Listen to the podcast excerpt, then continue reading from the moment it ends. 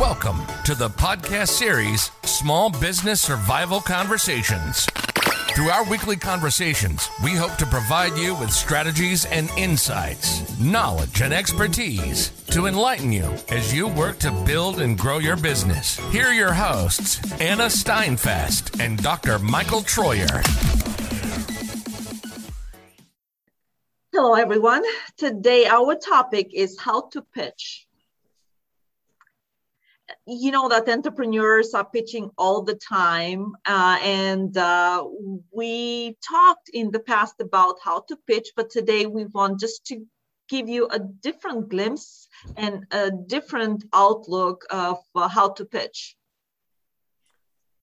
Good morning anna. Good to see you and welcome to all of our listeners out there.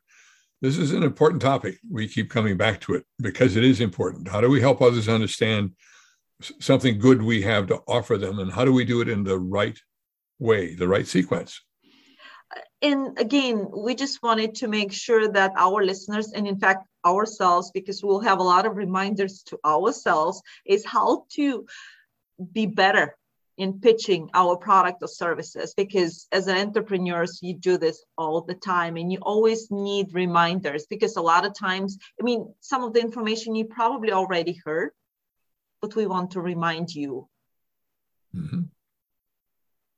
So, the starting point, Michael, where do we start even thinking about how to pitch? Well, you and I have both shared some uh, neat ideas from the Kauffman Foundation, and I think it's good this morning to maybe build off of those. One of the items they mentioned was what they call the Pixar pitch that Pixar movie and so that's that animation studio in California, and they structure their animation movies in a particular way. And uh, I was going to suggest we we could illustrate that by using something we know. Uh, they use the phrase "once upon a time." I'd say that we know that everybody wants to retain their employees and engage them in the work that the company does. That's what everybody wants to do. But in fact, every day, we know that doesn't work terribly well. In fact, we're in the midst of a what they call a mass resignation going on now. Uh, so let's say that one day then someone comes up with a little different idea. Let's say we argue that one ought to mentor those employees to retain them. One ought to mentor those employees to help them become engaged in the work of the organization. That would be something new. And if we do it right, the lives of the company would improve. Their employees would want to stay, they'd want to work harder, uh, the company would be more productive, the company's profits would increase. That we're following this structure that Pixar does for each of their animated movies. And finally, people realize that companies that are doing mentoring of employees really now have an edge. So if we go back to the Pixar pitch structure is telling the story once upon a time. People want to retain and engage. And that's what they do every day, but it doesn't work. So one day somebody comes along and does something different. They mentor employees. And that improves employees, which improves the company because they mentor.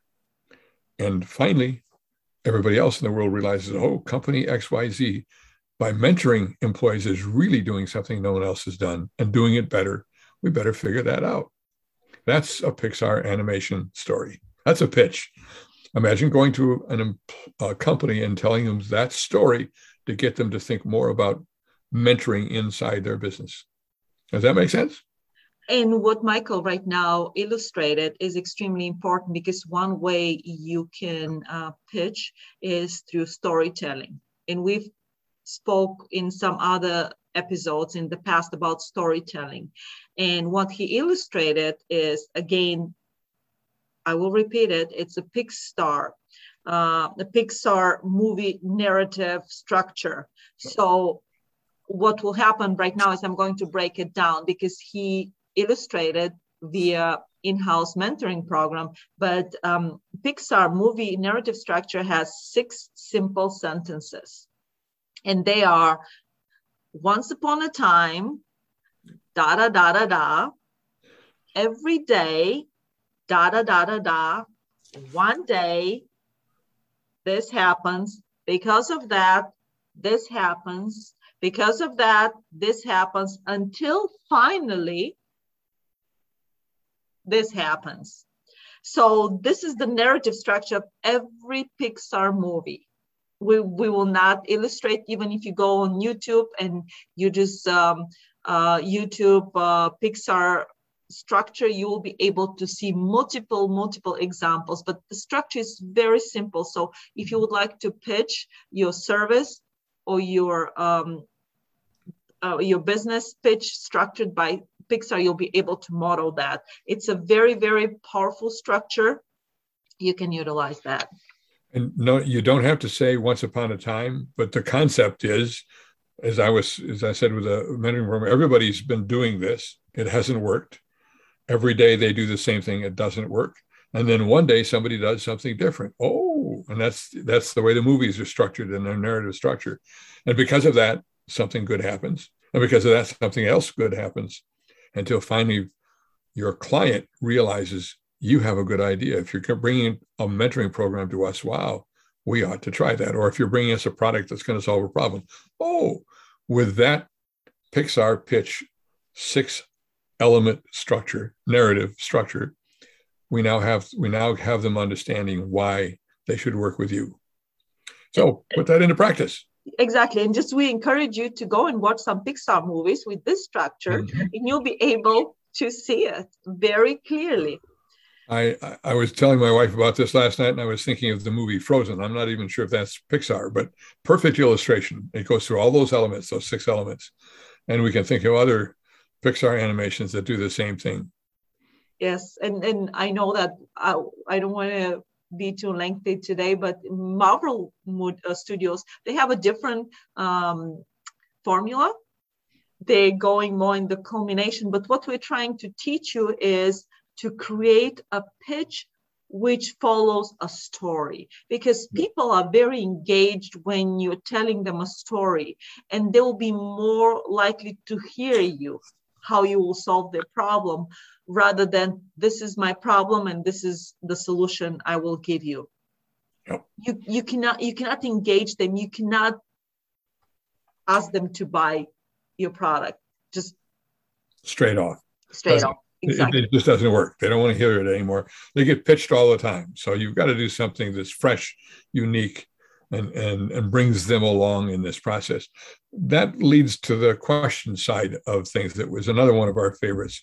That one of the ways to do your pitch, oddly enough, almost counterintuitively, is to ask questions. And I recently worked with uh, one of our proteges in an Anna's Mentor Protege program and gave her a, a format that you want to you want to talk first about the problem that is their problem, your client's problem, not your problem. Then you want to talk about the solution you can offer. And finally, you want to help them understand the outcome of using that solution.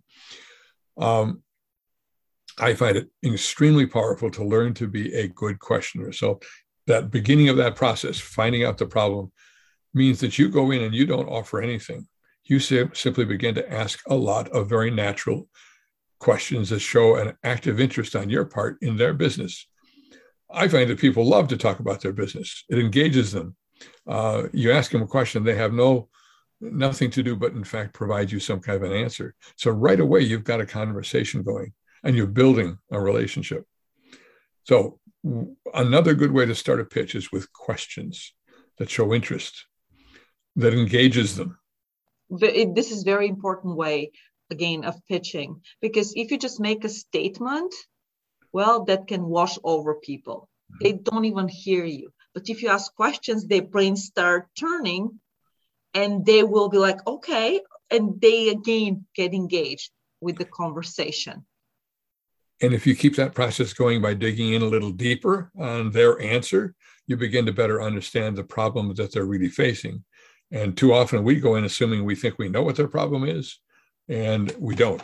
And, and we make a mistake by uh, jumping in too quick with our solution rather than giving time to this questioning process that one engages them in a conversation with you and two helps you better understand the real depth of the problems that they're focusing on that you're going to be offering a solution to eventually down the road. I'm going to be a wild crazy person this morning on it and suggest that 70% of your pitch however long it might be should be questions of your client to show your interest, to show your engagement in what they're talking about, and to get them to do the talking.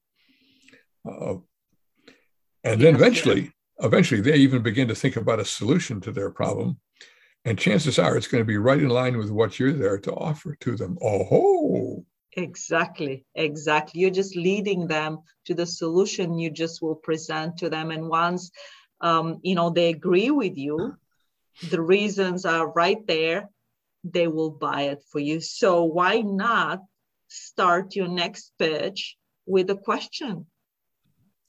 If you get good at this, in fact, by the time you get to that solution, they may be so ready to deal with you that you can actually collaborate on how your solution fits their problem, whether they're working with you on it.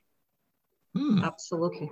Absolutely. So today we just gave you two different ways of pitching. One is the Pixar storytelling or a movie uh, formula. You can go and investigate Marvel Studios too. Uh, the other way is uh, starting with the question you pitch. Let us know which one works better or let us know which ways you are using to pitch. Thank you, everyone, for listening to our new episode. We hope we gave you two tips today how to pitch better. And again, listen to us next time. You've been listening to the Small Business Survival Conversation podcast. Make sure to like, rate, and review the show. And don't forget to join us next week for another episode. In the meantime, hook up with us on our Facebook group at Small Business Survival Tools and Tips. Till next time, thank you for listening.